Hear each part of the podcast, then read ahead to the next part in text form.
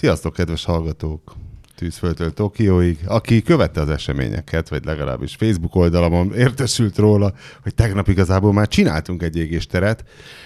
Nagyon jól is ment, egészen a 18. percig, amikor Pere Laci belekezdett egy nagyon érdekes történetbe, majd egyszerre csak a rajzolott szívról mértem el, elment az áram, majd kimentünk a stúdióból, és kiderült, hogy a Divány és a Velvetben is elment az áram, tovább a Total Carban is elment az áram, az egész épületben elment az áram, majd később kiderült, hogy az egész Lajos utcában elment az áram. Pere Laci sztoriban volt, látszik, hogy nem egy profi égésteres, sztoriban volt, és mindenáron el akartam mesélni a sztoriát, hogy ez egy mennyire zseniális sztori egyébként. Én pedig egyre hangosabban könyörögtem neki, hogy ne mesélje, meg kimegy belőle a kraft. Nem volt egészen egyértelmű, hogy meg tudjuk-e ma csinálni az égésteret, és egyébként még most sem egyértelmű egyáltalán, hiszen tudjuk, hogy Isten és az áramellátás kezében vagyunk, de megpróbáljuk reprodukálni a tegnapi első 18 percet.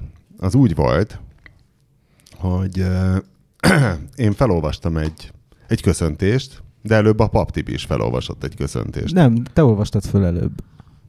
Szerintem. De mindegy, akkor figyelj. Jó, most felolvasom én. Addig elmondom, képzeljétek el. Ja, mert hogy a téma, az egyik kedvenc témám az lett volna, hogy a családi nyaralás az nálunk most úgy volt, a tökéletes családi nyaralás, hogy még Diana asszony és a kis Mumuka a tehénnel szelték át Magyarországot és Horvátországot, hogy megérkezzenek egy nagyszerű tengerparti ingatlanba. Robert az önök alázatos krónikása hű motorján, Rosszinántén követte őket, hát egy kis kerülővel, hogy 2 naposra duzzadjon az út, de Robert rájött, hogy hülyeséget csinált alapvetően, mert vagy nem találta meg a jó utat Horvátországban, vagy és Szlovéniában, vagy ilyen nincs. És hát ezzel kapcsolatban próbáltam kitúrni, hogy vajon miért ilyen szar Horvátországban motorozni, és miért van az, hogy Szlovákiában jó motorozni és autózni, Magyarországon közepesen tűrhető, és Horvátországban a halál, még úgy is, hogy időközben rengeteg sok autópálya épült. És hát a stúdióban most helyet foglalókat, tehát Pap Tibit és Pere Lacit tudtam még tegnap meglepni az adatokkal, de ez most nehéz ezt reprodukálni, hogy na mit tippeltek, mennyi autópálya van Horvátországban. Ez most, ez a része, ez most annyira nem fog működni. Viszont ugye, mivel ez a podcast stúdió, ez úgy működik, hogy ha áramtalanítást kap, akkor ting, akkor nincsenek mentett adatok. Tehát muszáj lesz még egyszer majd meglepődnötök. De most akkor egyelőre... Fogjunk, hogy Na hát. Az jó lesz, várjatok. Tehát először is Ausztráliába szóljon egy üdvözlés. Kinek? Orgó nevű kedves hallgatónknak, aki röviden leírta a háttértörténetet. Szokásos, végig hallgat az összes, igen, izgatottan várja, jó, hát ez a legkevesebb, amit elvárhatunk, az izgatott várást. Orgoványi Lacinak hívnak, 2013-ban költöztünk Ausztráliába, Sydneybe. Ti addig közben kimehettek, kávézhattok, vagy amit akartok, mert hosszú a levés, tegnap már egyszer végighallgattátok. Ahol azóta is élünk feleségemmel és már 10 éves fiammal. Mint az igazi bevándorlók, mi is ideiglenes vízummal kezdtük, majd a hosszú évek során sikerült az állampolgárságig eljutni, amit idén márciusban kaptunk meg. Ideérkezésünkkor tágra nyílt pupillákkal figyeltem az itteni autókat, amelyek leginkább az itteni autóipar termékei voltak, a Holden és a Ford. Ezzel kapcsolatban a tegnapi égéstérben elmeséltem, hogy akkor még nem néztem végig, de tegnap este már a Fradi meccs után már végignéztem az utolsó 20 percet, amit a Mindhunter című sorozatból nekem hátra volt, amiben, na emlékeztek a felügyelő nevére, az FBI-osra, aki elkezdte a profilozást Amerikában? Ford Holden. Holden Forden. Holden Fordnak hívják a felügyelőt, és nekem ez a 3. évada volt, azt hiszem, a Mindhunternek, vagy igen. Eddig jól csináljuk, Laci. Ugye, hogy megy ez? Figyeltünk. Emberek élnek ilyen névvel. Igen, és nem tűnt föl 2 évadon át, hogy ez milyen vicces név, hogy Holden Ford. Mert vagy az, hogy Ford nyomozó vagyok, vagy Hello Holden, vagy Hello Mr. Ford. De ez olyan, mint egy Cobra 11-ben valakit Opel Volkswagennek hívnának. Igen. Egyébként nincs női nevű Mercedes. Mercedes Opel, ilyen sőt, lehetne. Ádám Opel. De az nem jó, mert ezt a poént elsütötték már az Opelnél. Enzo Ferrari. Enzo Ferrari. Nem, az Enzo. Ferrari Enzo. Ferrari Enzo Ferrari. Igen. Karl, Opel Károly. Azok nem olyanok. Na mindegy, szóval És hogy ezzel sokat szivatták szegény Ford nyomozót. Na mindegy. Legelső autónk egy 94-es Toyota Camry volt, 80 000 kilométerrel, gyönyörű, különleges fehér színnel. Lehet, hogy ez irónia, most másodszor olvasom, és hogy lehet, hogy ironizál a levélíró. Területi képviselő fehér. Hát nyilván Ausztráliában, ahol sivatag van, ott oda nem veszel feketét. Ismerek mondjuk olyat, aki vásárolt egy Priust, és mondta, hogy hű, annak örül, hogy sikerült olyat venni, amiknek jó színe van, és akkor megláttam a Priust, és be is kattant, hogy mi is lehet az a jó szín, és ránézek, és szürke, mondom, ez a jó szín. Hát igen, mert nem az az unalmas ezüstmetál. Az meg ilyen grafit szürke volt, tudod, egyen szürke. Egyébként az jól néz ki a Priuson. Tehát, hogy én vagyok pervers, de... Ez az egyszerű szürke. Az de figyelj, nem lehet ez fagyi gombóc színű, mint egy Citroen C3-as, vagy nem tudom. Miért ne lehetne? Megleptél a kérdéseddel, Robert. Miért ne lehetne? Mert hülyén néz neki. Mert nem tudjuk, nem látunk egyet sem, amelyiknek volt színe. Én láttam, például sárgával tele van a város. Ja? Szerintem megérte az áramszíne, sokkal jobb ez a mai égéstér. Sokkoló volt. Szóval, Laci levelét folytatván, 2 éven keresztül nyúzták ezt a gyönyörű fehér Camryt, majd, mivel soha életemben nem volt 2000-es motornál nagyobb autóm, gondoltam itt az ideje kipróbálni egy komolyabb példányt, és sikerült beszerezni egy 2004-es Ford Falcont, ami 4 literes automata volt, iszonyatos bőgő hanggal. A 4 literes Ford Falcon, az sorhat lehet? Vagy V6? Azoktól bármit kitelik, de a Fordnak voltak ilyen V6-osai Explorerben, meg mit tudom én. Biztos nem sorhat, az már buziskodás. Nem, a Mustangból volt szerintem sorhat. Az jó, volt az de szerintem az ilyen népmotorok, azok V6-osok voltak. Jó, szóval... De persze bármi lehet egy Falconban. Bőgő hanggal és még iszonyatosabb fogyasztással, 17-24 liter, attól függően mennyit utaztam egyedül, vagy családdal, smiley. Ausztráliában vajon drága a benzin? Nem tudjuk. Nem lehet drága, mert különben nem tudnának elmenni. De ott a vankelmotorra vannak ráizgulva, legalábbis az én ausztrál barátaim mindenben 4 tárcsásat kell tenni. Igen. És ott az a merevség. De ott van olcsó kiszuperált japán alapanyag. Sok. Mindig csodálattal figyeltem az itteni 4WD kultúra különlegességét, és azt a stílus irányzatot, ahogy az itteniek átépítik és használják terepjáróikat. Ezt most nem olvasom végig, meg a Mitsubishi Triton, az a lényeg, olvasónk úgy jár offroadozni, hogy a felesége terepfutó és fut az offroad autón mögött. Ez is egy tökéletes házasság. És augusztus 10-én indulunk egy nagyobb túrára, ahol Ausztrália egyik kultikus természeti szépségét, az Ulurut szeretnénk megnézni. Mi az Uluru? Te tegnap olyan értelmesen néztél erre. De mit tud az Uluru? Piros. A piros az Uluru? Hát a hegy. Semmi, piros hegy, semmi. Ezt így tudom rajzfilmesen elmondani. Tehát igazából a helyi értékét az adja, hogy kevés van belőle ott. Igen, meg hát az utacél. Ott azért mindenre. Nem ez a 6500 kilométeres túrácska, amit írt? De hogy rövidebb nincs is. Aha, igen.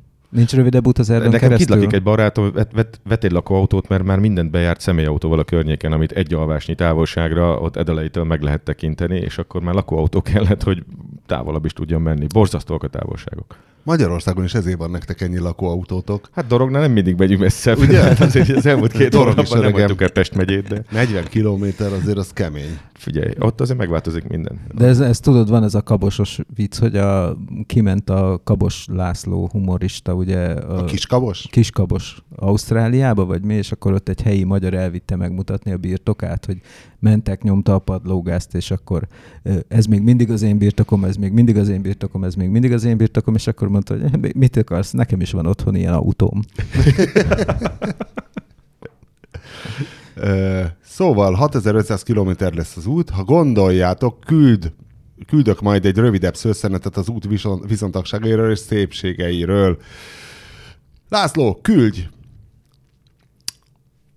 Ennyi. Sok sikert kívánunk az Uluruhoz, és vissza. És most jön az, hogy felolvasom. Nem a kettő között meséltem el, hogy Horvátországban miért rosszabb autózni szerintem? A Világbank statisztikai oldalán talált adatok alapján? Vagy már egyből mondtad a másik olvasói levelet? De beszéljük meg, mert erre rákötnék az ausztrál osztálytársammal, aki elmesélte, hogy undort kapott attól, hogyha Magyarországon már autóba kellett ülni, annyira ráznak nálunk az utak, és akkor itt jöttek a horvátok, hogy és aztán utána én meg azt elmeséltem, hogy amit majd most el fogok mesélni. Igen. Csodálkozzatok! Én is jól csodálkoztam. Tegnapi adásban nagy sikert arattam vele, hogy mennyire becsülitek a magyar autópálya hálózat hosszát. Na, mennyire? Laci? Mit mondtam tegnap? Sok száz. Én 500-at mondtam. Te kevesebbet szerintem. Én többet? 1924 km a magyar autópálya hálózat hossza. Erre mondják, azt hiszem, hogy kicsit feleslegesen sok, hiszen ugye egy lélekkel nem találkozó Pécs felé a hatoson, és hát sajnos azoknak is fizetni kell ennek a fenntartását, akiknek végképp semmi közük. De ugye itt pont most olvastam egy cikket, ugye, hogy két ilyen koncesziós autópálya épült, az egyik az M5-ös, amit egy remek szerződéssel, azt hiszem a Szoci Kormányintézet, vagy az MDF, és a másik az M6-os, és arra fizetnek ilyen évi 130 milliárdot, csak azért, mert hogy koncesziós autópálya volt, magáncég építette, és akkor még egy pár évtizedig lehet nekik fizetni. Én nem mondom, hogy valaki nem járt ezzel jól, valaki csak mi biztos. Többiek szívtuk meg, de nagyon durván. Igen. Tehát ehhez képest a felcsúti kisvasút, az egy pénzjegy nyomda. Hát így van. Tényleg hosszabbítsák meg a holdig. Sőt, még egy lőszalagutat is keressenek valahogy, foglaljanak bele, mint az M6-osba. Meg egy óriás völgyhidat, ami még a... Az az M7-es. Ami még a Tarlós régi pártja, az SZDSZ miniszterség. Tarlós volt SZDSZ-es. Persze, hát a Tarlós... most milyen? Pont az a vicces a Tarlósban, hogy szidja az SZDSZ-eseket, két alap SZDSZ-esen a Tarlós, és Németh Szilárd a birkafejzabáló. Az is SZDSZ. Ő is Csepelen SZDSZ-es színekben volt, azt hiszem 8 évig.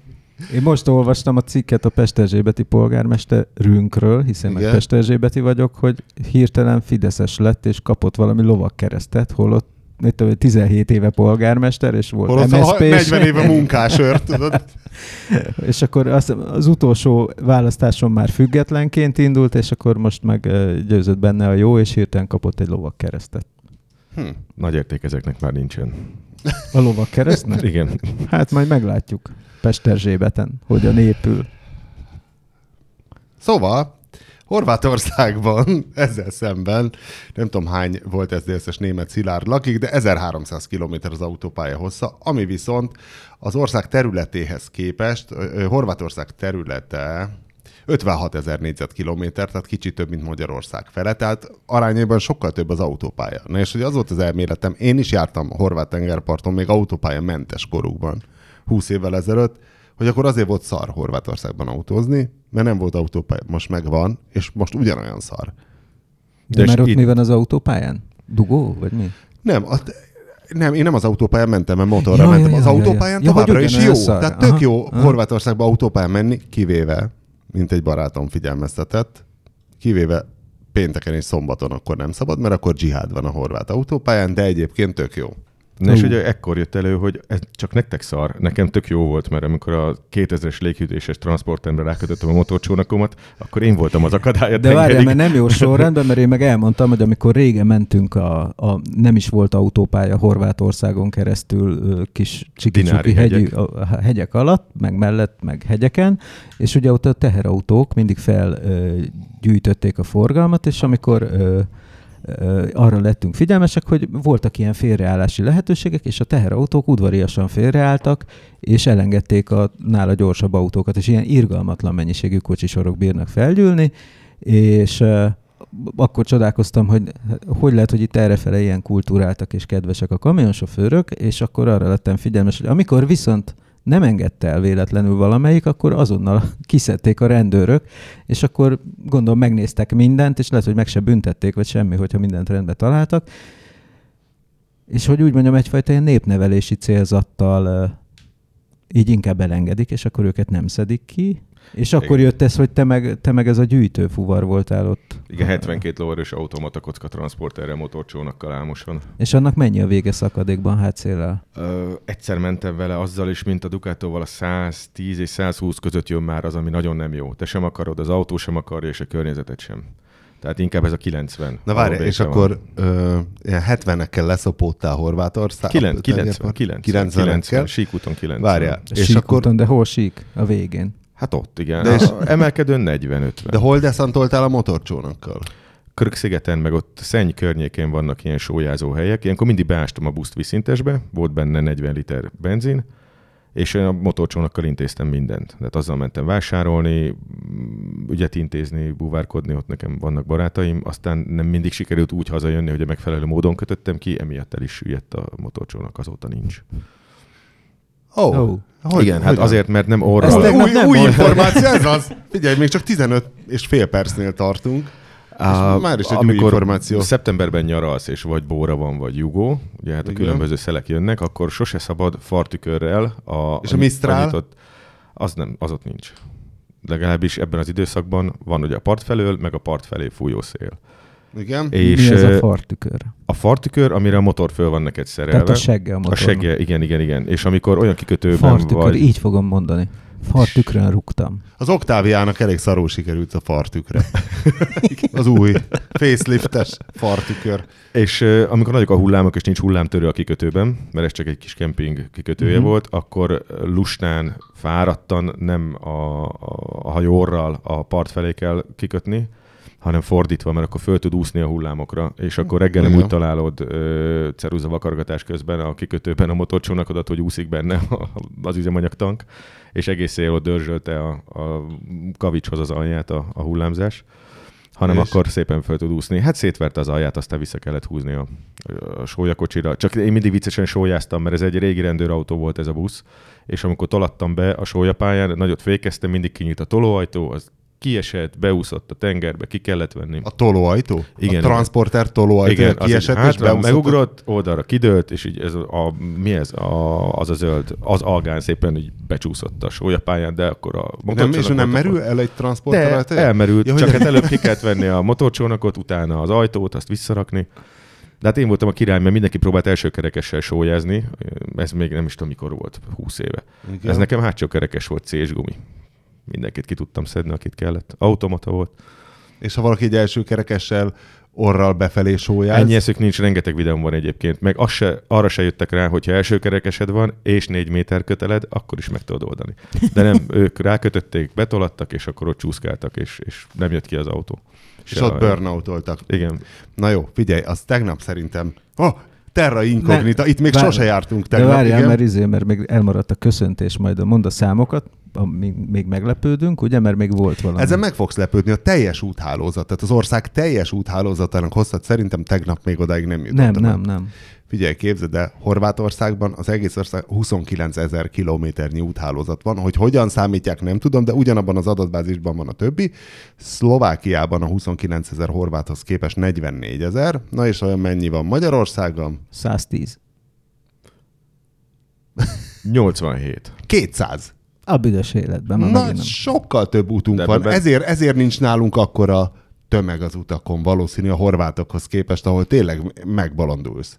Hát egyébként meg Olaszország az, ahol megbolondulsz. Ott olyan forgalomsűrűség van, pedig bazisok út van legalábbis itt az északi részen, hogy... Én most voltam Szlovákiában a lakóautóval, Pistáékkal voltunk Dorogon, és átmentem egy barátomnak meglátogatni. Egy Szlovákiában közben volt a meccsjárik, elfoglalták. Nem adtak ki. Igen. És ott is átértünk, vannak ezek a pici utak, ami rettentően szűkek, és hiába nincs rajta autó, életveszélyes. Én féltem. Picit fáradtan is. Milyen utakról beszélsz? Ahogyha átmész a határon, Párkánál? És elindulsz befelé, vagy bármerre. De Winkli csak az LPG útig ismeri, nem? Nem, mert motorral szoktam menni ott. De ott neked nem tűnik föl, ekkora a Honbár boilerrel, amikor megyek, borzasztóan szűkek az utak. Átérsz Magyarország, és föllélegzel, hogy... Nem igaz, egyébként hogy szűkek, Magyarországon szélesek az utak. Szűk út, és rögtön mellette árok van. Nem igaz, hogy szűk, mert pont, hogy a szlovákoknál van az, hogy öregem úgy húzódnak le egy szaros motor elől, mikor én jövök, hogy én jövök zavarba, hogy és hiába próbálom testbeszéddel így, ahogy motoron ülsz, hogy nem akarlak megelőzni, mert és öregem... Muszáj. Nem hagyja. Muszáj, magad. De nagyon előzékenyen húzódnak lefelé. Hát ezt a rakparton nem tudják megtenni, amikor egy helyben állnak. Én nem panaszkodnék. Na mindegy. A rakpartosokkal csak annyi a baj, hogy van egy csomó ember, aki... megnyomtad rajta a megfelelő gombot. Van egy csomó ember, Nem nyújt semmihez, megjegyzem, a lakóautózásáról mesélt Szlovákiában. Véletlenül erről eszedbe jutott a rakpart. Mert minden napot járok, és mész, és ugye a rakpart az egy olyan, mint egy cső. Tehát, hogy egyszer lemész, akkor onnantól kezdve agyra nincs szükség, a végén kijössz. Nem kell tudni, mi történik előled, azt kell látnod, amikor megy el az előtted lévő autó, akkor te is menjél. Ha meg megáll, akkor álljál meg. Ennyi. Ennyi kéne. És de autóval jársz a rakparton? Nem, én robogóval az autók között. És mindig 5 autónként van egy majom, aki nézi, hogy mi van elől. Tehát, hogy a vonalon úgy, hogy a tükör átizél. Elenged meg minden, de aztán jön vissza. És ha 2 motor megy, ugye, akkor az van, hogy az egyiket még elengedi, és mire jön a másik, addigra annak meg már menne neki, mert a vonalon kell menni, nem a vonalon kell elől menni. És én úgy érezt csinálom babettával, aminek föl is kell gyorsulni. Kemény vagy, Laci, kemény vagy. Fú. Azért az más. De jó érzés így kikukucskálni, az biztos. Na, engem mondjuk a tehérnél nem érint, mert én fölöttük nézek el. Én amikor autóval megyek, mert hát az is megesik, akkor simán lehúzódok a szélért, ne kelljen nekem még a motorosokra is figyelnem. Na, pontosan. Hát nem. Pontosan. Mert azért az, hogy úgy mondjam, nem egy unikális jelenség a rakparton, de visszaadnám a szót a... Melyik országban magadnak add vissza a szót. Jaj, várjál, most lealudt ez a tetves gép. Jött az volt a történet lényege. Várjál, közben mellékesen, hogy én azt hittem, hogy én egy magányos harcos vagyok a női napszemüveghordás harcmezején, de nem kiderült, igaz, hogy egyszerűen csak a jobb szárnyon feltűnt műrá a lovassággal, és perelac is egy, hogy ez egy női napszemüveg igazából. De régóta nem tűnt fel, elég régóta női napszemüveg. A gyerek szokta megegyezni, hogy ez nem női napszemüveg, ami rajtad van, és hát nincsenek szexuális ambivalenciáim, de azokkal sincs bajom, akiknek van. Meg nincs is olyan igazából. De én ezt meg nem csak végigélve fájdalmasabb, de egyébként... Én csak azt mondanám, hogy ez ilyen dizájnos valami ízé. Ez egy, mindig azt mondom, hogy... Honnan látszik, hogy női? Hát kicsit szíves. Várjál, de ezt a barátnőmtől kaptam. Tehát azt kell, mindig kitárul a világ, hogyha női oldalon is körülnézel a C-hundában, kurva jó dolgok vannak. Hát figyelj, én egyébként a női sportcipőket irigylem. Én a gyerek sportcipőket, de igen. Az is valami hasonló perverzió. Nekem nincs olyan nagy lábam, tehát hogy még lehet, hogy most már gyerek sportcipőkben is. Mert mi van a női sportcipőkkel? Kurva jól néznek ki. Vannak színek. Színek vannak. Én így minták. Én így vagyok a Bomber Jackie katalógussal, hogy annyira jó színek vannak Bomber Jackie-ben is, vannak ilyen, hát ezek nyilván ezek a rózsaszínek, lilák, pöttyös, és egyik sincs a méretemben, mert az XL-es nő is kisebb, mint ahol én kezdődök. És a legkeményebb perverzió az a női motoros Jackie. Annyira kurva jó női motoros Jackie-k vannak, csak ugye azon ott van, mert még egy női sportcipőt, hát az fölvenne az ember, mert azon nem látszik, de a mellbevarrás akkor... Két cipót tudsz magad, de hazavinni 2. Na, az szóval egy ilyen alternatív tanktáska. Azt mondja, kedves Tibi, én vagyok az a srác, aki az osztrák rendszeres MX-5-össel volt a szombati tréningen, ez azért júliusban volt, csak közben többször voltunk szabadságon, mint nem, meg égéstér sem volt. Az még egy szombati tréning. Az szombati volt. Először is szeretném a pozitív visszajelzésem megosztani, maximálisan ajánlom minden barátomnak, páromnak, már keressük is az időpontot. Hogy lehetőség az nem csak kért fotót, továbbiakban pedig rajtad keresztül szeretnék égéstér köszöntést kérni, sok barátom, és én is a BME gépészkaron tanultunk, hozzád hasonlóan, ezt tegnap elmondtam, hogy én igazából közlekkaron tanultam. Én akkor hallgattam... Várjál, mi a különbség a... Más szakok vannak, tehát hogy a közlekkaron most úgy hívják, hogy járműmérnök, régen úgy hívták, hogy járműgépész szakok voltak, és voltak ilyen közlekedési rendszer szervező, logisztikus és anyagmozgatógépész. Tehát a kedves levélíró, ő stabil motorokkal és csettegőkkel foglalkozik, te pedig autókkal? Mind a 2 gépelemekből van, lehet, hogy kazánokat tud méretezni, meg ilyen hidraulikus munkahengereket. De meg ott akarod a fejed, hogy Jézusom, csak kazán. Csak ő neki, akkor ő nagyobb hidraulikus munkahengert számol ki, mint mondjuk egy autón van egy szervokormány, mit tudom én. Hú, basszus, tényleg most itt a vercélés cikket már megírtam, a Google Drive-on ott van. A motorindítás? Igen. Hogyan indítsunk be? Nem az indítás volt, ez csak a generál volt. Képzeld, ma volt. Galériát már megcsináltam, el ne felejtsük. Jó. Egyszer az értekezleten írjunk be valahova. Figyelj, ma voltak itt a villanyórát leolvasni az üzemeltetők, és akkor kérdezték, hogy jó a klímaszabályzó, mert mindig szokott így beregni, de és nem kapcsolja be a klímát. Tehát ha 26 fok van, már odaraktam egy hőmérőt, akkor is ha 20 fokra állítod, nem kapcsol be. Ha meg bekapcsol, akkor vagy bereg, vagy működik a klíma, és ez van. Ilyenkor mondjuk nekik, hogy nem jó. Ez történt, és akkor és kérdeztem, hogy nem akarják talán esetleg megjavítani, és akkor mondták, hogy nem, de ha leesik a falról, akkor igen, és akkor így fölvetettem az ötletet, hogy mi lenne, hogyha ez a vercilla szelep véletlenül ráesne, és most egyelőre ez tűnik az egyetlen járható útnak. Ja, nem, a helyszínen nem verted le? Tehát épp nem volt meg az indulati tőke valahogy, nem tudom. Hát nem indulatból verjük le, hanem hogy elkészüljön. Gyakorlati tőke. Jó, figyelsz. Na, azt mondja tehát, hogy a műegyetemen rengeteg égés teret hallgatott Péter, amikor 2013-14-ben az irdatlanul horkoló Dani barátommal laktam, és fülhallgatón szóló égésterekre aludtam el, mert máshogy nem tudtam. Ti voltatok a mesemondó apáim. Hát más, nekünk meg még ilyen halászjuditizéket kellett néznünk, mirmúrt, meg mit tudom. Küldeném köszöntésem így egyrészt Daninak, aki most kezdi mérnöki pályáját a motorvonatok világában, továbbá Tamásnak, az osztrák AVL-hez. Üdvözölném továbbá Jarvist a Rimacnál Horvátországban. Ugye, én tudom, mi az a Rimac. Az Isztria Teslája. Mate Rimac, igen. Igen és... A Dalmát, nem Koenigsegg, hogy hívják azt a skandináv Teslát, tudod? Az négy ajtós, az a villanyautó, tudod? Na. Svéd? Koenigsegg az a... Az tudom. Az nem a... az, hanem norvég vagy svéd, ilyen nagyon erős villanyos. Az, ami mindig leég? Hát mindegyik mindig leég. Jó, de ez leebb. Nem hibrid? Nem hibrid. Nálunk is láttam múltkor egyet a telepen. Na. Prius. Ne idegesíts. Elektromos autó, ilyen sport. És ilyen skandináv. Azt is, és hallgatókat tehetetlenül üvöltik. Igen, mondják. Mindegyiknek eszébe jutott. Vízszintes vagy függőleges, ilyenkor szoktam tudni. Egy ilyen legalább 3 szótagos. Milyen betűvel kezdődik? Kérünk egy betűt. Ha tudnám, akkor már kimondtam volna. A francba. Figyelj, addig mondom, hogy jó. És Rolandot a Hyundai Motorsportnál Németországban. Konzervüzenet, mert itt közben csörgetnek. Alliteráló köszöntés ötletnek, tegnap nem tudtam ezt felolvasni, alliteráló köszöntés ötletnek pedig a saját példámat adnám, Operencián túltól Óballáig kérném a köszöntésem, magyarázat, én Enns városába kerültem egy bányaipari céghez, arany, lítium, cement bányákat létesítünk szerte a világban. Látod, ez a gépészet. Ez a kínai tulaj, gondolom. Nem, szerintem a kínai rendeli meg a bányának a gépészetét. És a Wikipédia az Operenciát, az Operencia Felső-Ausztria tartomány német nevének Österreich ab der Enns, vagyis az Enns folyó feletti Ausztria, ugyanis alsó és Felső-Ausztria határja Duna jobb parti részen az Enns folyó volt. Na én pont az Enns folyó jobb partján élek, így ez valóban igaz, hogy az Operencián túl is hallgatnak titeket. Na hát most már ezt is tudjuk, és akkor innen mindenkit üdvözlünk, és megvan már ez a svéd... ez egy YouTube link a francba. Hát mindig alattam, most már YouTube-ba a képtalálatokba is betesz videóizéket, és akkor és ott van egy videó. Hogy rohadnál meg, te egy gyökér, miért nem állsz le? Ja. Ezért baj, amikor az a szúr összetöri magát. Bár még mindig ezt beszél? Hagyja a francba. Bár na nézzük. Na, hogy hívják? Megbolondulok. Beírom elektromos autó, kész.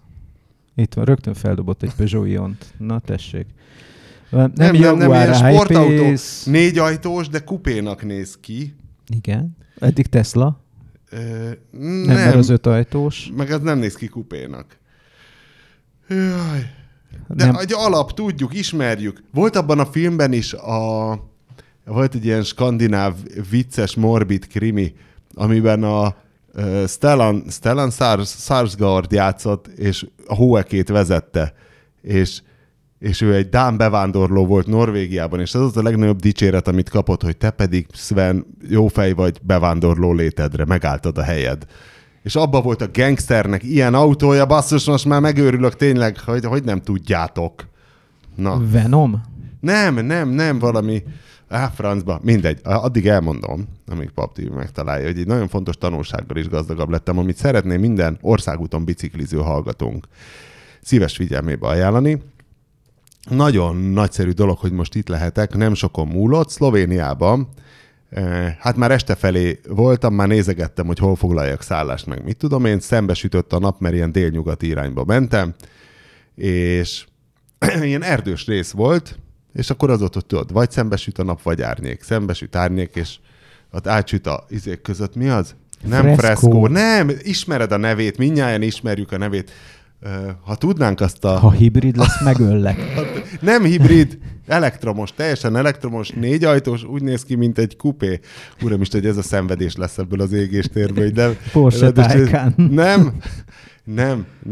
Ez egy Tesla. Mondja már ki valaki azt a nevet, az, ami már a nyelvemen van. Betelefonálás. Nem Bentayga. Baszki, már ezért Tesla pompaautót is, vagy polgár úr már találtam. Régen tudná. Na, annak egyébként jó lenne a Tesla. Na mindegy, szóval mentem szemben a nappal, és én általában a külső keréknyomban szoktam motorozni, és most valami miatt lehet, hogy a pókösztönöm megsúgta, hogy a belsőbe menjek, és ez volt a szerencsém, mert úgy volt, hogy a csajt, aki ott biciklizett, abban a pillanatban láttam meg, amikor 1 méterrel volt előttem. Nem mentem gyorsan, ilyen 80 max, és passzus, az a zseniális ötletet támadt a csajnak, hogy full szürke ruhában. Atyaisten.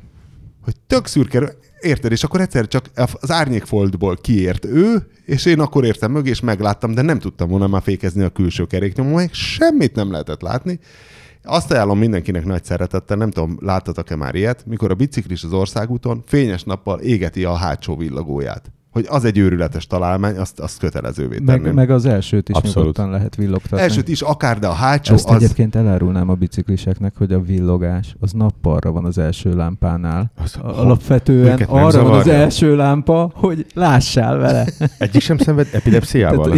Ez elég hát ő nem, hiszen ő nem úgy látja. Na tehát elől, amikor villog a sötétben, akkor az is villog. Nagyon durva, igen. Az ilyen kurajos stroboszkóp, tényleg. Egy villogó lámpával éjjel túrázni az erdőben, az ilyen jó ötlet. De akkor kell frekvencia hozzá. Az ilyen, azt úgy Fisker. Hívják, hogy az a Fisker Karma. Az nem skandináv villanyautó? Az hibrid. A Fisker Karma? Persze. Na. De most már van neki villanyautója. Közben meg feltaláltad a kerékpáros erdei révpartit, mert az pontosan ez, igen. Nem, ez a kinizsi teljesítménytúra rév változatban. Mindenki ilyen villogóval megy éjszaka az erdőben. Érdekel. És közben dúdolnak. Na. Szóval igen, volt egy ilyen kalandom. Tehát a Fisker Karmában egy 1998 köbcentiméteres villanymotor van. Ha mondtam volna, hogy hibrid, akkor mondtad volna, hogy Fisker Karma? Igen, mert én a Fiskert azért zártam ki, mert hogy a Karma az hibrid, de nem tudtam róla, mert nem az a szúr vagyok, akinek innen kívánok jobbulást. Nem tudtam, hogy nekik... Várj, és mi volt a sztori eleje? Hova kellett volna mondanom ezt a Fisker Karmát amúgy tévesen? Skandináv, villany, izé. Nem. És akkor várjatok, viszont a tiédre tudok kötni, mert ugye tegnap az történt, hogy a horkolás, égéstér, meg hogy hol jó vezetni, igen. És ebből a háromból lehetett azt a fonalat fonni, hogy amikor most kint voltam egy hónapja a Los Angelesben, akkor én is, mert a két kollégám, barátom is iszonyatosan horkolnak, én meg behúztam a szivacsot, takarót a fürdőszobába, és ott aludtam égéstérre. És ugye innen lett átkötve az a sztori, ami... De miért kell, ha már úgyis fülhallgatót raksz el, miért kell bemenni a fürdőszobába? Ennyire hangosan ez fizika, mert a mély hangot volt nálam, tehát az első nap mentem Walmartba, a füldugó, mindennek kiöntöttem ólommal, a mély frekvenciát azt nem tudott kiszűrni. És ennyire szeretitek egymást, hogy nem kellett külön szoba? Ezt így kitaláltuk, hogy ez nagyon jó lesz, úgyis kín vagyok a kiállításon, lent még akkor pakolgatunk, mert volt, dolgozni mentünk effektíve, nem minden este fulladt munkába azért, de hát ezt gondoltuk, hogy jó lesz. És én előre vetítettem, hogy a horkolást nem bírom. Mi nem horkolunk. Ez nem volt igaz. Egyébként ma megállapítottam, szintén nagyon filozófikus gondolataim támadnak motoron. Vagy hát én most ezt nem nevezném, nevezzük robogónak, hogy ugye a motoros legnagyobb ellenség az egyik a gyalogos, mert az teljesen kiszámíthatatlan idióta, a másik a motoros. Mert és a fehér furgon? Az nem annyira vészes. Van egy csomó, de hát ne általánosítsunk. Szabó Attila szerint viszont a fehér igen, abba halsz bele, persze, hát az oké, mert azt nem tudod átrepülni, ahogy Attila magyarázta. Minden esetre a motoroknál szokott az lenni, ami ugyanazt élem át a robogón, mint amit az autóban, hogy jön a nagyon hangos motor, és azt hiszi a tulajdonosa, hogy többek között ez azért poén, mert őt észreveszik, és általában ezek az ordító magas hangú motorokat, akkor szarod össze magad, amikor már rég elment melletted. Tehát, hogy főleg hátrafele mennek, és ma végre megvilágosított egy egyébként Harley Davidson típusú motorkerékpár, hogy a mély hang az tök fasza, mert nem is volt olyan túl hangos, viszont tök messziről már érzed, hogy nem a füleddel hallod, hanem a testeddel, és érzed, hogy jön valami szinte. Bőrlégzéssel tudod, hogy ez egy twinkem. És azt észrevettem. És tök jó volt. És nem volt olyan erős. Általában azok a motorok hallatszanak előrefele is, amelyik már olyan hangos, hogy fáj. Ja, meg tudod mi? Mert ugye hátrafele megy ki a hang. Nem. A mély nyomó effektus, hogy a mély nyomót akárhova rakhatod az autóban, mert a mély hang terjed. De érzed, hogy közeledik, meg nő az intenzitás. És az a rohadt kiherélt robogó, az úgyis csak hátrafelé ordít. És hogy én hogy nem haltam meg ma, az nagyon durva volt. Hogy nem haltál meg ma? Képzeld el, ment előttem egy teherautó, amelyik kicsit rosszabb kombináció, mint legalábbis emelő hátfallal, mert hogyha nekimész hátulról, akkor még annyira se rugalmas, mint egy fehér furgon. És az egyik, a baloldali, én is ugye a balsában szoktam menni, a bal keréknyomban. Nem, én a jobban szoktam. Én a balban szoktam, mert tudod, a rakparton úgy mész el a többiek. Jó, váltogatom, de alapvetően egy sivatagban. Ha nem akarok előzni, akkor a jobb oldalon megyek, hogy lássák, ha igen, akkor a balon. És nem világított a féklámpája. És néztem, hogy volt szerencsére, az volt az egyetlen mákom, hogy volt egy lassító fékezés, így nézem, mondom, mi van ezzel, basszus, ez miért lassul? És aztán láttam, hogy jobb oldalt ég a féklámpája, csak a bal oldalt, nem? És akkor, na mondom, akkor legyünk óvatosak. És utána a csávó fékezett egy nagyot valamiért. És ez volt az egyetlen mákom, hogy hallottam, hogy a rohadt légfék pisszán, abban a pillanatban húztam a féket, mert úgy mentem volna neki, hogyha ez az ő első fékezése, mint az állat. És akkor mondom, hogy tök jó, mert itt a rakparton úgyis biztos lesz egy olyan lehetőség, hogy megtorpan annyira forgalom, hogy szóljak neki, hogy baszki, nem ég a féklámpád. És képzeld el, hogy aznap reggel, vagy nem hát ez végig, mint kés a vajban, és a végén a lámpánál ő még átcsusszant a sárgán, én meg nem. Úgyhogy nem tudtam szólni szegénynek, és kiderült, hogy hol ég, hol nem ég, hogy még faszább legyen. Tehát, hogyha megnézi, lehet, hogy ég. Kicsit kontaktos. Igen, kicsit kontaktos volt. Nagyon kemény volt. Hú. Vezetési kultúra, Amerika. Ugye arról meséltem, ki voltunk egy hétig dolgozni, Los Angeles, leszálltunk a repülőtérre. Az állat. Nem, az volt a fura, ahogy leszálltunk, béreltünk. 2 éve voltam, és azon csodálkoztam, hogy öregem 110-zel kilincs a kilincs mellett. Igen, de mi a lényeg? Béreltünk, de az ott nagyon sok. De úgy, hogy egy 8 sávos úton, és minden sáv tele van. Béreltünk egy kabrió piros Mustangot. Ez 3-an? 3-an. Ennek még itt lesz jelentősége. Nekem az volt rögtön a fura, 2x6 sávoson. Lefogadom. Elkobúzt, persze. És hátra küldtek, hogy valami kabriót vegyünk el a sorból. És hát akkor legyen már a piros. Igen. És az volt a legfurább, hogy bent a carpool lane-ben is még ki se tettem az indexet, mert mindig későn kanyarodtunk le. Ki se tettem az indexet, csak úgy mozdultam, és már mögöttem fékeztek. Zéró volt a stressz, pedig volt, hogy reggel fölkeltünk, elmentünk reggelizni, és Malibuban megérkeztünk, véletlenül mentünk 400 mérföldet aznap, és nulla stresszel értem haza. Mindenki figyel a másikra, semmiféle erőlködés nem volt, elképesztő.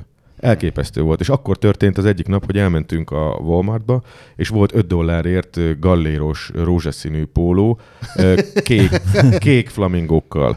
Azt megvettem, és gondoltam, ezt akkor magamra öltöm. Erre mondták a barátaim, hogy akkor öltözzön mindenki májvába, kinek milyen van, és hát felöltöztünk erősen rózsaszínbe, hátra csaptuk a tetőt, és elindultunk be, nem is tudom, hogy hova mentünk, Beverly Hills. És egyre többen integettek, egyre furcsábban öltöztek, és akkor látta meg a kiírást, hogy a Le Pride, a 3 napos Pride-nak a nyitó ünnepségébe csúsztunk bele egy piros Cabrio Mustanggal. Nem véletlenül voltak annyira erről azok a rózsaszín pólók. És én vettem. De nekem azért vannak ilyen rózsaszín cuccaim, de gondoltam, azért elég jól fog kinézni ez a flamingós. De pici, apró flamingók, és $5 nem tudtam ott hagyni. A lányom megveszne érte. Az ilyen flamingós cuccok most divatba jöttek. Igen. De nagyon jó. Nekem van sör... Lehet, hogy lejárt a bagoly, mert egy ideig volt a bagoly, azelőtt pedig még valami más. Igen. Hát a póni, ezek a kis lovak, azok nem, mentek. Hanem az, amikor minden bagoly lett. Egyszerűen csak minden bagoly lett, és előtte még minden valami más volt. De mi volt a bagoly előtt? Fú, várjál. És akkor az ikás gyerekágyak is bagyosak lettek. Aha. És nekünk is azt hiszem a gyereksobában bagolytapéta van, mert... A bagolykorszakot én egy szarvason vett hűtőmágnessel tudtam le, úgyhogy nagyon boldogok vagyunk. Az a baj, az én lányom az nem eldobja a régit, hanem mellé hozza az újat. Akkor ez nem egyedi jelenség. Ja, jó, van mindenünk, igen. Na figyeljetek, és ti tudjátok, hogy tehát tankoltatok ti is már életetekben, hogy ez egy olyan, mint egy katolikus istentisztelet. Kérünk téged, hallgass meg minket, és kérünk téged, hallgass meg minket, és nem vigyünk kísértésbe, kérünk téged, hallgass meg minket. Jó napot kívánok, hetes kult. Igen. Kártyával? Igen. Kér számlát? Nem. Pontgyűjtő kártyája van? Igen. Nem. Matricát gyűjti? Pater Nosterat, Führer Spiritus Sancti, matricát gyűjti? Igen. Fiszkársbaltát? Nem kérek. És hogy hány pontot kapunk egy liter benzin után? Mindig más. Nekem nincs ilyen kártyám. Én a forgalmiban tartom mindenemet, és örülök, hogy azt a kis pénzt, meg szemeit, meg akármit, hogy összefogja a nem csipesz, hanem ez az iratcsipesz. Képtelen vagyok mentálisan egyébként. Tőlem annyiszor kérdezték már meg, hogy ahelyett, hogy magyaráznom kéne, meg hogy nem akarok hogy mondják ezt, hogy kitöltsünk egy igénylőlapot, azt nem említetted. Én csak morogni töltsünk ki esetleg egy igénylőlapot, és akkor azt hiszem a Shell-nél hidalták el azt úgy, hogy odaadták a kártyát. Tehát, hogy semmit nem kellett csinálni, és a kezemben nyomták, de már a többi helyen is, hogy van ÖMV-s, és azt hiszem molosom nincs, de tök mindegy, hogy csak ne kelljen magyarázkodni, inkább összegyűjtöm a pontot. És akkor ez alamizsna marketing. De igazából ez ki van fizetve, tehát, hogy nem tudom én, amikor a végtelen sorokat tanultuk matekból, akkor ott ki tudod számolni, hogy mennyit ér egy forintod valójában, hogyha kapsz ennyi pontot, amiből vehetsz még benzint. Ez vásárlói szokásokról szóló felmérés. Hát persze. Nem feltétlen, nekem most van egy új elméletem, hogy gondoltam, hogy kipróbálom, hogy tehát, hogy én ezt az egész párbeszédet nem akarom végig zomborgarázni, legalábbis, hogy hamarabb meg vagyunk, ha azt mondom, jó napot kívánok, a hatos kút lesz, nem kérek számlát, kártyával fizetek, és nem gyűjtöm a pontokat. De nem tudja fölfogni, vagy pólóra rá kell írni. De nem, ez könnyű elmondani, és akkor nincs ez a szörnyű párbeszéd, és a benzinkutas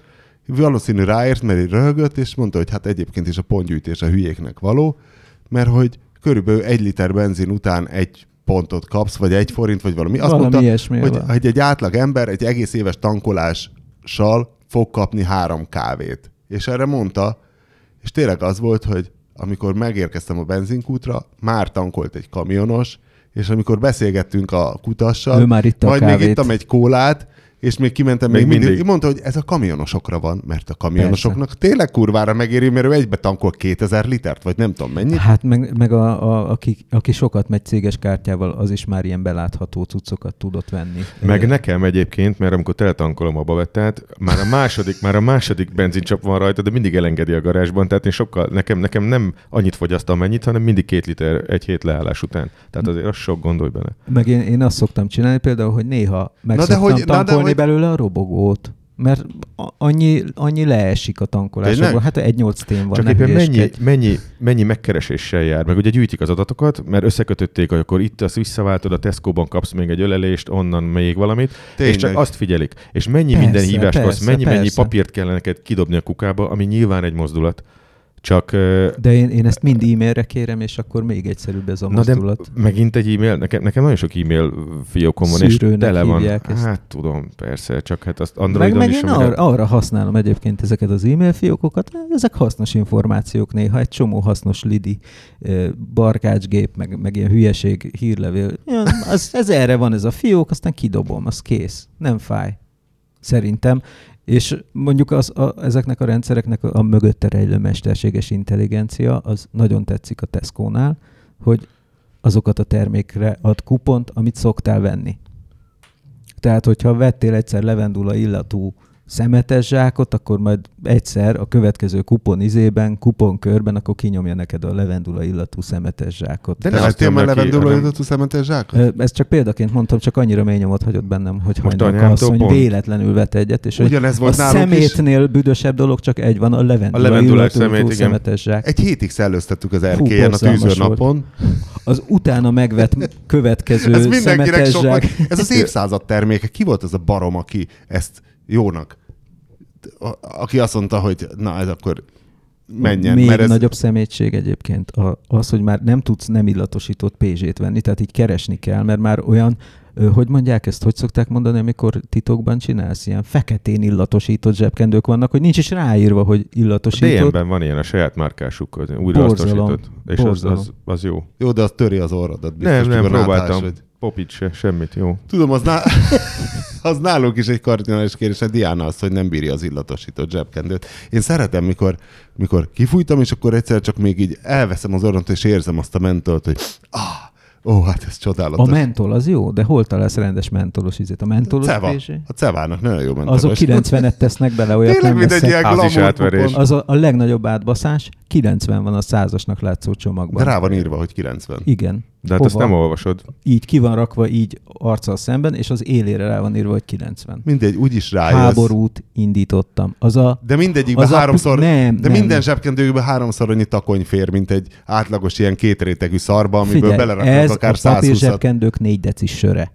Ez az, kimondtad, pontosan. Nem feltétlen, mert a 4 decis sör az a helyneken egyébként. Erre akkor jöttem rá, amikor... Hát az ő cégcsoportjuk csinálta, mikor hogy az 5 decis sörrel így arányosan lekicsinyítve, olyan, mintha kicsit messzebb lenne. Vissza akartam váltani egy csomó helynekenes üveget is, és nem vették vissza, és mondom, miért? És mondták, hogy hát mert már 4 decis a helynekenes üveg, és én meg a fél literes helynekenesekkel ott csúfoskodtam.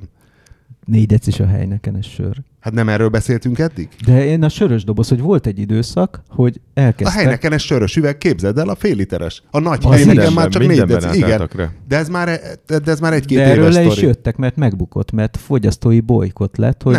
Nem, ugyanúgy 4 decis a helyneken. Sörös dobozból leálltak róla, nem vették. Akkor lehet, hogy a dobozos az maradt fél liter, de az üveg az 4 decis. Na, én nem veszek se. Édesfiam, ne így áll annyit, vegyünk helynekent. Látod, meg figyel az egészségre, meg a 2 cent, 4 cent. Hát. Meg ugye egy ilyen 4 decis sörnél, ugye szintén az van, mint a 100-as pézsénél, hogy ha mondjuk a 0,33-as vastagságában csinálnák, akkor mondjuk egy újnyival lenne magasabb kb. Az a sörös doboz, de nem, ők megcsinálták, hogy úgy nézzen ki, mintha 5 decis lenne. Aha. Arányaiban, tehát hogy így telt karcsúság, vagy hogy mondjam, karcsúság igen. Szempontjából, és ez végtelenül felháborította a fogyasztót. Csináltak hozzá egy arányosan kisebb polcot, ami nagyobbnak néz ki. És ilyen törpék az eladók, akik kínálják. És megkérték a Dréhert, hogy csináljanak már 6 decis söröket. Hogy de hát erre lehetett volna marketing kampányt húzni, hogy nem melegszik fel annyira, miután kibontod. Ugye? Te egy zseni vagy, Laci, de nem vagyok hajlandó. Nyilván a 90-es pézsét is meg lehet magyarázni, de igazából egy átkúrás. Hisz azt mindenki nehéz. Hozzá van szokva, hogy 100-as az akkora csomagpapír zsebkendő. De mondjuk ki számolja. Ugye a másik a 19-es cigi volt, amit betiltottak. Az van, hogy azt mondod, hogy Jézusom, azt hittem van még benne 10, pedig számoltam, hogy 89... forfújásnál tartottam. Ez az átverés lényege, hogy nem, mert ki a franc számolja meg. De pontosan. Volt egy elmebeteg kollégánk még az Indexnél. Megszámolod? Volt egy elmebeteg kollégánk még az Indexnél, aki már nincs. Még ott. Nem jöttem rá, kire gondolsz? Erről lehet, hogy rá fogsz jönni. Aki ott akart lakást venni, ahol én is vettem még az előzőt, de aztán lett is olyan lakás, ami tetszik neki, de azt mondta, hogy ez átkúrás, mert ott úgy adják meg a lakás területét, hogy a fal közepéig adják meg a szobákat. Tehát az a 10 centi, ami a fal, az is a területbe számít. A sok négyzetméterem. Mondom, figyelj, odamész, megnézed a lakást, tudod, hogy 30 millió forint, neked ez tetszik, megveszed, nem tetszik, nem veszed meg. Hát igen, érti ő ezt, odamész egy szolstokkal, leméred, és tudod igazából mennyi, tudod az árát, olyan nagy átkúrást. Hát nagyon jó lenne minden fasza, de ő akkor sem, mert ez átkúrás. És nem vett ott lakást, és utána még évekig keresett, mert olyan jót nem talált. Hát legalább nem lett ilyen szomszédod. Hál' Isten egyébként. Csikósnak barátja egyébként. Ó, baszki. Sejtem. Igen. Ő nem rugalmas. Hát nem nagyon. Azt hiszem ebből a sztoriból is az derült ki. Tehát valóban egyfajta átkúrás. Igen, én ezt értem, és nem ez az egyetlen átkúrás egy lakásvásárláskor, azt is tudjuk. Hát azért ennél vannak nagyobb átkúrások, mert ez egy egyszerűen mérhető dolog. Tehát... Igen, hát ezért mondtam én is. Tehát, hogy én tudom, hogy 90-es az a ceva. Csak én nem veszem. Ez az én hogy mondják, ez az én döntésem, és nem azért, mert ezért csak bosszant a szándék. És előbb-utóbb szerintem... feladja az a kurva ceva. Igen. Látom, hát figyelj, látják, hogy minden héten el lehetne adni még egy csomaggal. Láttam a Supermannel egy interjút, a Erdélyi Zsolt, aki most a Pepsit bojkottálja, mert nem állt ki a Coca-Cola mellett, hogy amikor volt a buzulós kampány, és akkor jött valamelyik fasiszta képviselő, hogy akkor ő nem hajlandó Coca-Colát inni, mert a Coca-Cola szerint a meleg is ember, és hogy szerinte a Pepsinek ki kellett volna állni a Coca-Cola mellett valami ilyennel, hogy Cola is Pepsi, but love is love, vagy valami ilyesmi, mert hogy még, amikor az új UTE majdnem megszűnt, a fradisták kiálltak az Újpest mellett, kiraktak egy molinót, hogy majmok nélkül nincsen cirkusz, de ez a fradi ultrák szintjén egy nagyon erős kiállás volt. Na, és akkor érted, most akkor a Pepsi is meg van nevelve. Te meg a cevát előbb-utóbb térdre kényszeríted. Egyébként az egész ország fölállt ugye a plakátkampány miatt, és akkor nem volt gond, amikor ezt a Sugar Daddy ismerkedős oldalt plakátozták minden? Ja, nem, mert az Rogán Tónié volt, azt hiszem, vagy valamelyik ilyen oligarchája. Ez a puncs, vagy nem tudom, mi volt a neve, ami arról szólt. De az van most. Az van, csak hát amikor tele volt szóra plakáttal, amikor indult. Azért senki nem szólt. Se a pápa, senki. De föl volt háborodva. De ennyire nem volt meg. De ennyi, pont a pápa, de hogy ennyire az jó minisztránsokat lehet felszedni egy ilyen Sugar Daddy oldalon? És tényleg, csak egy külön csoportot kell létrehozni. Egy ilyen minisztráns van tidott. Igen. Na jó, hogy visszakanyarodván a sörökhöz, hogy az szerintetek igaz, amit Serti írta törzsolvasónk, hogy ő dingolfingi lakos, és nem tudom, mivel kapcsolatban írta már, de hogy a BMW gyárban, Dingolfingban BMW gyárban? Igen. Ott készül a Rolls Royce nemes brit karosszériája is. De BMW is. BMW, abszolút. Én ott jártam. Mikor jártál ott? 93-ban.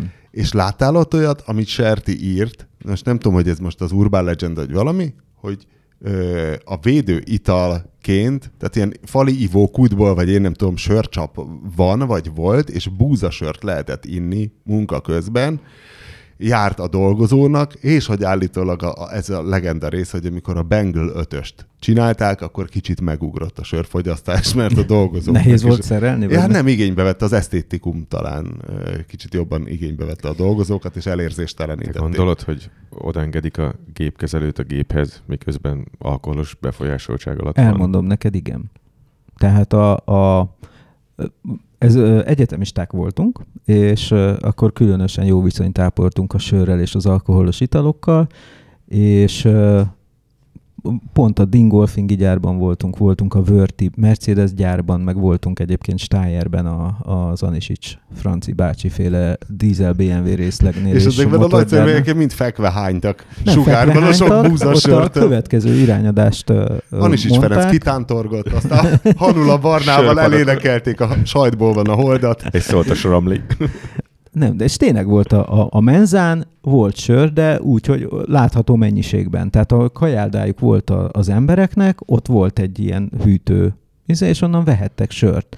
És azt mondták, hogy amikor így néztünk, hogy ezt meg hogy az a szabály, hogy nem lehet bebaszni.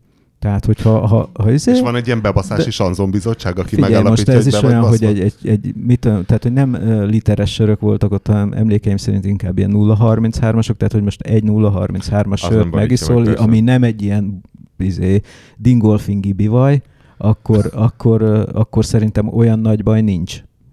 Pláne, hogyha kaja után, amit a jó kis csülkös pacalra ráküldöd. És tényleg ez volt, de hogy ilyen sörcsap lett volna, azt nem tudom. De én nagyon ki lennék borulva, de akkor hogyha lett volna. Én Ukrajnában láttam ilyet, amikor nagyon régen még az ukrán hálózatot auditáltam, és hát azzal vártak ott engem. Ford. Te dolgoztál a Fordnál? Igen. Fordnak dolgoztam, mint tanácsadó. Oh. Tehát 32 országban. Nem mondod nekik, hogy ez az egy literes ekobuszot már öltessék? Ugye most voltam a Skoda úton, egy literes motorral. Jó az. Tényleg erről a kamikról is akartunk beszélni. Igen. A legfeszesebb sajtóút, amit el tudsz képzelni. Hova volt? Elzász, Lotaringia. Hát szar helyszín, rossz odajutás. Igazából mint minden, hogy a helyszín jó. Az nagyon jó volt, csak hát minden annyira taptak volt berakva, hogy ilyenkor mindig törekszem arra, hogy nem azon a helyen fotózni az autót, ami benne van a kisfüzetben. Hiszen minden olvasó kap egy kisfüzetet, és ma kurvára unják. Igen. És a Ferivel voltunk HVG-től. Egy autóban, László Ferivel. És mondtam, hogy picit azért nézzünk körül, benne volt az is a pakliban egyébként, és ezt tök jól kitaláltuk, hogy mi nem a szállodában megyünk Strasbourgba, hanem tele volt a tank, akkor pont egy dízelben ültünk, és elmegyünk Normandiába. Megnézzük, hogy partra szállunk, ő is második világháború őrült. Elzásztól Normandia, az hány kiszámoltuk, 700 valami. Kiszámoltuk, hogy kiadja meg minden, csak... Na várj, és akkor a vacsorára hogy érsz oda? Hát sehogy, hát ettünk volna közben valami. És ezt igazából ki is találtuk, hogy akkor megyünk. Nem szoktam részt venni a gála vacsorákon, hiszen én nem bírok este 9-kor nekiállni. Nem fogsz enni. Tehát semmit. Brutális volt, tehát tényleg ott. Na, szóval az a lényeg, hogy ezt meg is beszéltük, és mondtuk Beának, hogy és mi lett volna, hogyha mi tényleg reggel időpontban itt vagyunk, csak közben megyünk egy ilyen 1400 kilométert. Hát mi lett volna? Semmi, menjetek. És a felváltó vezetőnk, ott alszunk, legközelebb megcsináljuk, mert ő is egyébként olyan, hogy amikor egy nagyon szép kis falut találtunk, ahol a zöld autót fotóztam, és azt mondja, hogy rám néz a Feri, te is olyan vagy, hogyha amikor egy ilyen helyen vagy, hogy amikor benézel a sarkon, hogy van-e ott Mauserrel egy Wehrmacht katona, vagy mondom, hogy picit igen, én is ilyen vagyok, amikor én második világháború által érintett területen vagyunk, és még látod a nyomokat, meg múzeumon, meg stb., hogy te is hallod, ez egy nyikorog a lánctal. És de rettentően de feszes már, volt. Ilyen bárhol találsz Pesten. Fölmész a Citadellához, szarrá van lőve az hát oldala konkrétan. Tudom. Mi a gyereke voltunk. És a 11. kerületben emlékszem, hogy ott jártunk dolgozni a Nagyszőlős utcába, és ott a környékbeli kis utcákon kellett keringeni. Annyi ilyen szétlőtt, belőtt ház van. De ahhoz T34-es napig... nyikorgás tartozik, mert az értem. 56 volt. Vagy... Szerintem nem mindegyik 56. Nem mindegyik, de a Corvin negyed környékén csak ott már elég sok mindent ledózeroltak. Igen. Ott szépek vannak, igen. Igen. Szóval rettentően feszes volt az út. Ez a kis autó, meg én nem, szerintem kurvára alul van motorizálva. Pedig hát kicsi. Dehogy kicsi. Nem kicsi? Há, dehogy is. Hát várjál, hogy is van. Van a karok, az a... Tuareg. Igen. Nem? Karok? Nem. Akkor mi az? Van a... Akkor hogy hívják? Kodiak. Az a Tuareg. Hát annál egyel kisebb. De elég nagy. Egyel kisebb, igen. Ilyen 4,70 m. Aztán egyel rövidebb a karok. Az a karok? Igen. És akkor ez meg a 4 méter kevés. Ez egy Fabia? Nem. Egy picit nagyobb annál. Annál borzasztóan nagy hely van benne. Tényleg nagyon jó. Viszont amit írtam is, hogy ez az SUV, hogy ez egy mindenre alkalmas, sportos életmódot sugalló autó, semmi. Tehát van rajta egy 17-es, 18-as kerék, eszedben jusson bárhova kimenni. Ez az 1000 köbcentis motor, és az erősebb volt alattunk. Ketten benne ültük, ment, fölfele, néha kellett hegyek, azért hegyek az egyes. Voltak. Igen, az zavarta meg. Na, de egyenesben is, hogyha hátra beülnek többen, meg mit tudom én, szabadidő autó még rá, és gyönyörű ez az új vonóhorog, ami gombnyomásra kinyílik, aztán hogy be kell csak lökni, de hát arra sok mindent, egy utánfutó... Gyönyörű ez az új vonóhorog. De tényleg hát ez most mit gondoltál ezzel, átszibálnád a motorcsónakodat? Hát nem, hát én ennél sokkal gyengébb autókkal... erős, igen. De annyira el van már bonyolítva ez a vezérlőrendszer is, hogy most ott van nekünk Laura, akihez beszélni kell, úgy röhögtünk rajta, hogy de angolul éltem külföldön sokat, tehát valószínűleg a kiejtésemet megérték, már észrevettem. Laura ilyenkor mindig picit elgondolkozott, homokóra, majd amit nem értett, azt próbálta utcanévként behelyettesíteni és megkeresni. Hiába mondta egyébként a Feri mellőlem, cancel, nem kell, és így összeakadt az egész. Na, akkor most úgyis az égéstérés, akkor spoiler. Én csináltam egy videót a Peugeot Rifternek, ugyanaz a rendszere van, mint a Opeltől, mindegy részletkérdés. Na mondom, megnézem ezt a hangvezérlés dolgot, hogy ez hogy működik, mert mindig is izélt, és van ugye a kormányon egy... Mindig is micsoda? Hát mindig is baszta a csőrömet, hogy működik a hangvezérlés ezekben az autókban. Mert hogy sose próbáltad? Hát nem, mert annyira fölösleges, mert általában egy gombnyomással elérhető dolgot tudsz elérni úgy, hogy meg kell nyomnod egy gombot, majd pofázik neked, majd te pofázol neki. És meg kell tanulnod az ő nyelvét. Igen, mint a Bengal BMW-nél a német akcentusú angolt értette meg. Bocsánat, ne feled szabad, vettem egy ilyen Google Home-ot otthonra, és tudjátok, amikor használom? Amikor panírozok, és dzsúvás a kezem, meg amikor fürdök. Hogy ezt a zenét beneted még egyszer, meg kitépem a beled. És akkor ezt el tudom neki mondani, és tényleg lehakítja. És tehát mit mond a kitépem a beledre? A csönd, és váltja a zenét. Tehát tényleg nagyon-nagyon összetett mondattal elküldöm a náthás, hónalmankós, lábrázásos édesanyjába, és halkul a zene, és beteszi egy másikat. És ez mi, ez egy ilyen R2D2 a szobában? Én minit vettem, ez egy ilyen picikes, nyilván már... Szagosító, vagy mi? Ez egy ilyen ekkora kis aktív hangszóró, amit... Tehát egy ilyen Bluetooth hangszóró jellegű történet? Olyasmi. És minden szobában lehet tenni, ebből egy rendszert lehet létrehozni, de tényleg akkor használom, amikor tele van a kezem olajos, babettát szerelek most már az erkélyen, mert tanultam a hibáimból, és tudok hozzá beszélni, mennyi az idő, hol van ez, merre kell menni, mennyi idő kell ahhoz, hogy elérjek odáig, nyilván magyarul nem beszél, de erre kurva jó, de az autóban általában tiszta a kezem, hiszen megfogom azt az elefántherzacskóból készült bőrkormányt, de hát a gombot is meg tudom nyomni, de ezt azért hívták életre, mert már minden a tabletben van, és amire megtalálod azt a menüt, hogy ne fújd a lábamnál lévő kutyára hideget, mert már neki nem jó, addigra már 3 biciklist meg egy Winklert elütöttél. És képzeld el, hogy ebben az autóban a Peugeot hagyományoktól eltérően van klímakezelő panel. Ne. Esküszöm, és tök jó. Hát mert hazonjármű. Valószínűleg az, hogy ne kelljen az Opelhez, meg a mindenhez külön csinálni, és akkor berakták.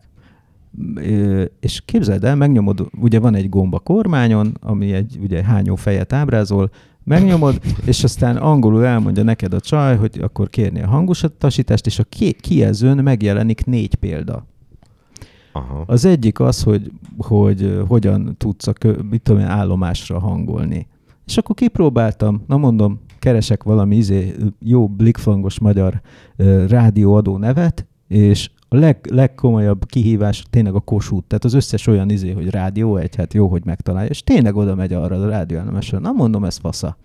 Na nézzük tovább. Radio Mary.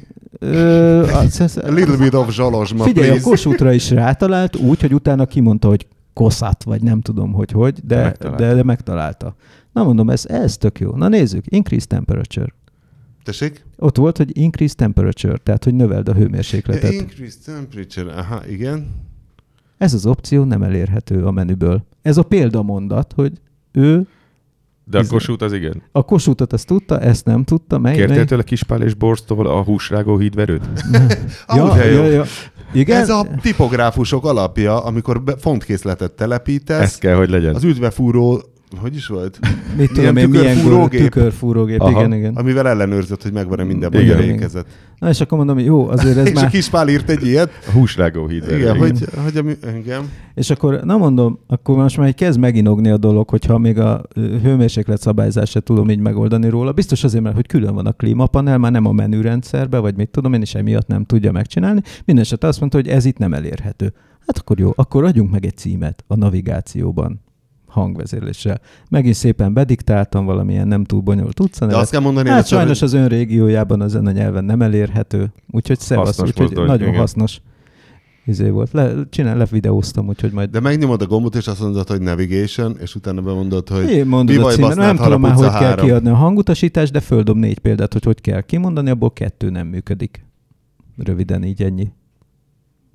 Hasznos opció mindenképpen. Remélem milliárdokat költöttek rá. És fejlesztik. Igen. Igen.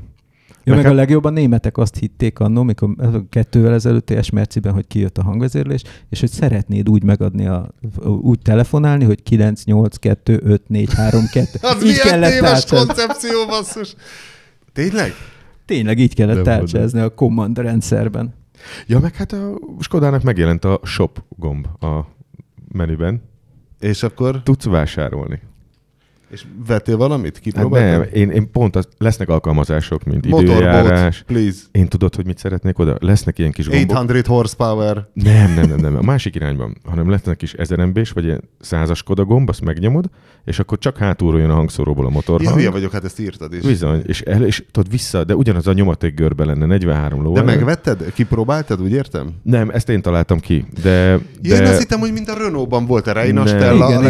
Nem. Ott még űrhajó hangos volt. Csak ez visszafele kell. Nem, itt annyi lesz, hogy föl tudod majd tölteni a telefonodnak, a bent a SIM-kártyának az egyenlegét, és lesznek különböző alkalmazások, amit...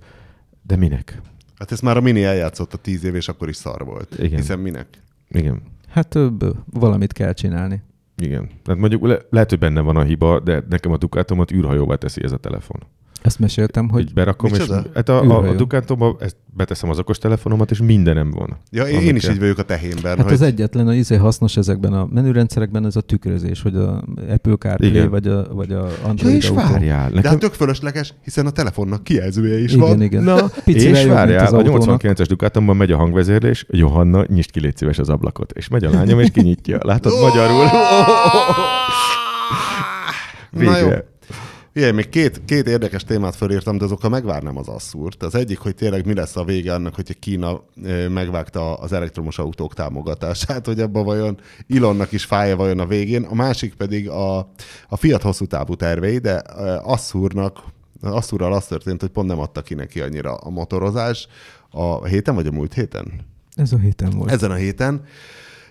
És pont a jobboldali kulcsontja törött el, és én mondtam, hogy ismerünk olyat, akinek van jobbkormányos pérenszámos autója, kérje kölcsön, és mert nem tud váltani.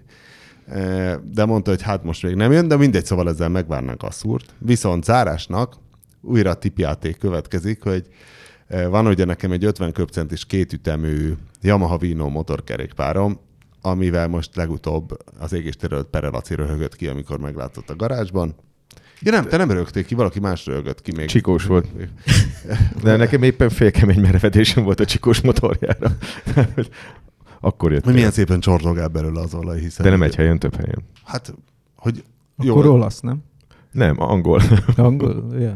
Angol. És hogy régóta érdekelt, mennyit fogyaszt, hiszen a... Na mindegy.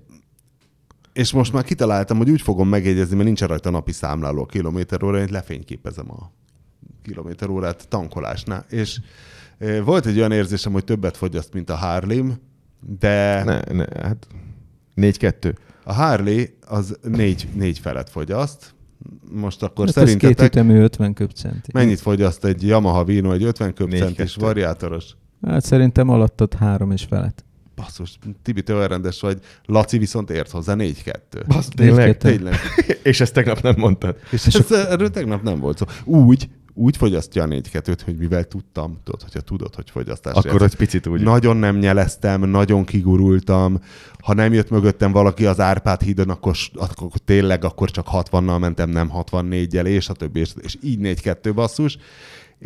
És hogy a Harley az 1750 köbcent is, az 4 felett fogyaszt túrában, úgyhogy mondjuk ilyen 90-100, tehát hogyha 120 körül megyek, akkor inkább 5-5 és fél.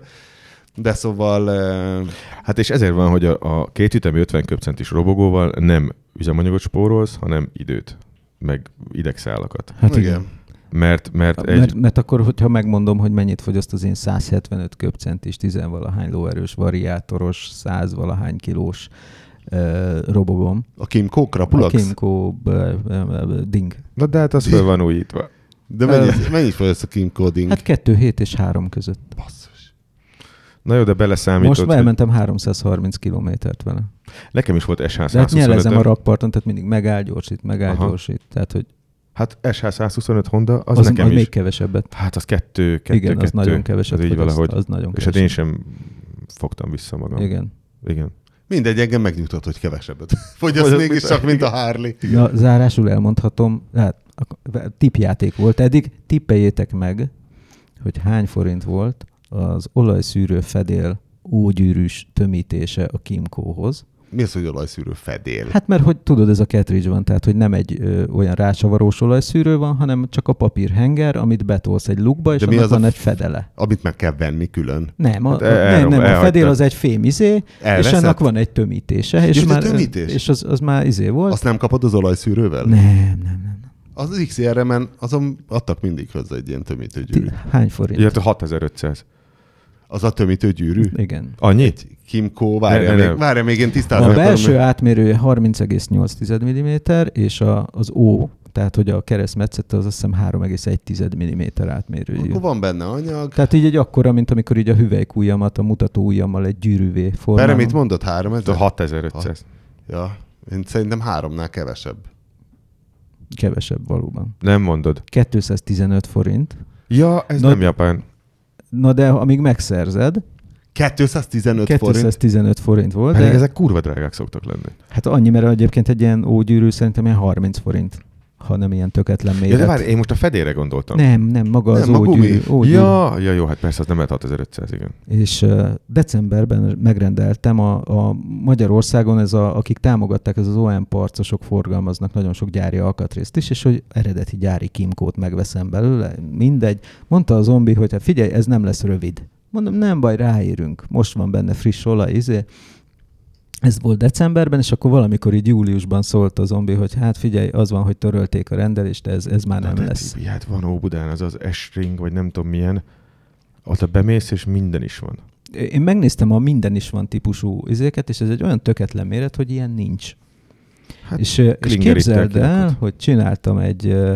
ilyen kutatást az interneten, és végre találtam egy, aki ilyen aftermarket ógyűrűket árusít, és ott találtam mindenféle cikkszámokat, és akkor van ez a SIM, ez is egy tajvani robogós cucc. Találtam Honda cikkszámot, Moto Guzzit, meg Kawasakit. És ugye aztán leesett, hogy a Kawasaki robogói, mert most már van egy 125-ös, meg egy 300-as, azt marhára a Kymco gyártja, de annyira, hogy azt hiszem alvásszám szerint Kymco a Robesz, és beballagtam, vagy hát képletesen telefonon beballagtam a Kawasakihoz, megrendeltem a izét, és 5 nap múlva itt volt ez a tetves ógyűrű, ami nem jött meg, nem tudom én, végül mennyi az 8 hónap alatt. De most már nagyon égető és volt az olajcsere. Hát ez volt az a 215 forint. Hittem, hogy és annyi papírt írtunk meg ott a pénztárban, mint hogyha vettem volna egy autót. Ah, ez egy márkakereskedés volt, tehát hogy éppenséggel pont ugyanannyi volt az ügymenet, de nagyon fasza volt, hogy akkora öröm. Egy ilyen roható gyűrű. Figyeljetek, én már óriási stresszben vagyok 4 órája, mert már 1 óra 9 perc, 1 óra 10 percet tart az égéstér, és tudod, ha bejön egy áramszünet, akkor ez is megy minden munkába. Nyomjuk ki a francba. Úgyhogy ne kockáztassunk. Sziasztok, találkozunk a jövő héten.